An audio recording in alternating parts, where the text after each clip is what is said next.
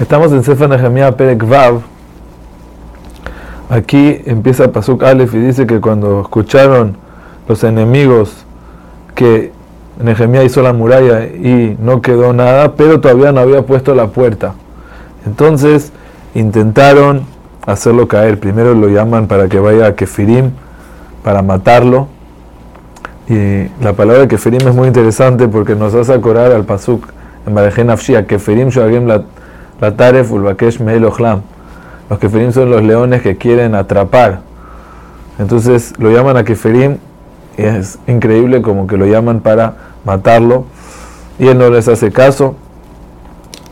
Pero ¿por qué se recalca que no hay puertas todavía? Entonces la respuesta es que mientras no hay puertas, la protección de la muralla, tanto físicamente como espiritualmente, quiere decir que todavía no se completó la protección sobre Am Israel en general y sobre Nehemiah particularmente. Ellos querían matarlo a él y así afectar a todos porque era el líder. Y como todavía no habían eh, portones, todavía había como que cómo entrar hasta que se cierre por completo con los portones también. El Gaón de Vilna sobre el pasuk en Shira Shirim que dice Dodi shalach adomin ahor me ayamu alav kamti ani le dodi ve'adai natefu mor ve'etzbeotai mor over al kapota manul.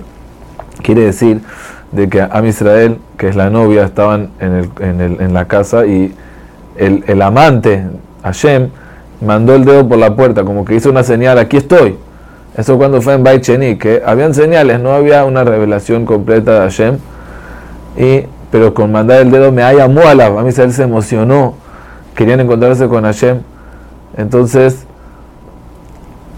dice y Adanat Fumor, Betrotai Morover, significa que construyeron el Betamikdash. Al Capota Manur quiere decir que hicieron la cerradura, dice el Gaón de Vilna, que es la muralla. Eso es lo que estamos diciendo. La muralla es la cerradura, es lo que asegura que toda la Kdushá esté eh, cuidada del el mal y así pueda funcionar todo bien. Después, eh, Zambalat lo llama y le dice: Se escucha por ahí que tú te quieres hacer el rey, ven, yo te voy a ayudar para.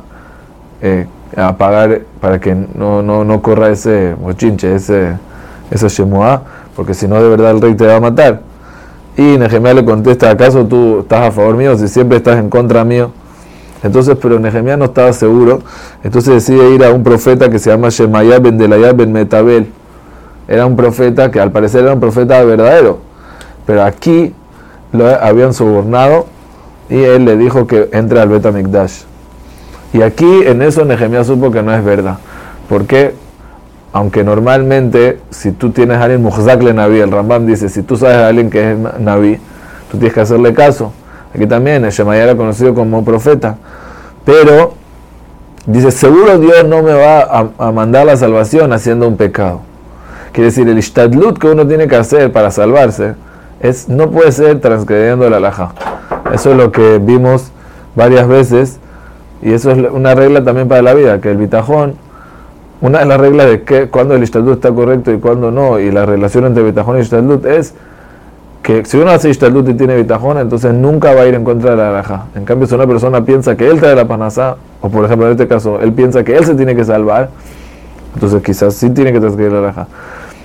Pues dice, seguro que Hashem no quiere que yo me meta a alejar y esa no es mi salvación. Ahorita, ¿cuándo se termina de construir? El 25 de Lul. El 25 de Lul es el día que se creó el mundo, ¿verdad? El, hombre se creó el Rosh Hashanah, el 1 de Tishrei. Seis días antes se creó el mundo. Entonces, la, la, la muralla se completó para decirte, así es el Ramat Valley, de que Dios estaba feliz como el día que creó el mundo. Y en el momento que la gente se dieron cuenta de lo que se dieron cuenta que Hashem estaba con nosotros y entendieron de que ya no tienen, como dijimos, en el momento que ya se terminaron los portones, se acabó, ya no hay cómo entrar.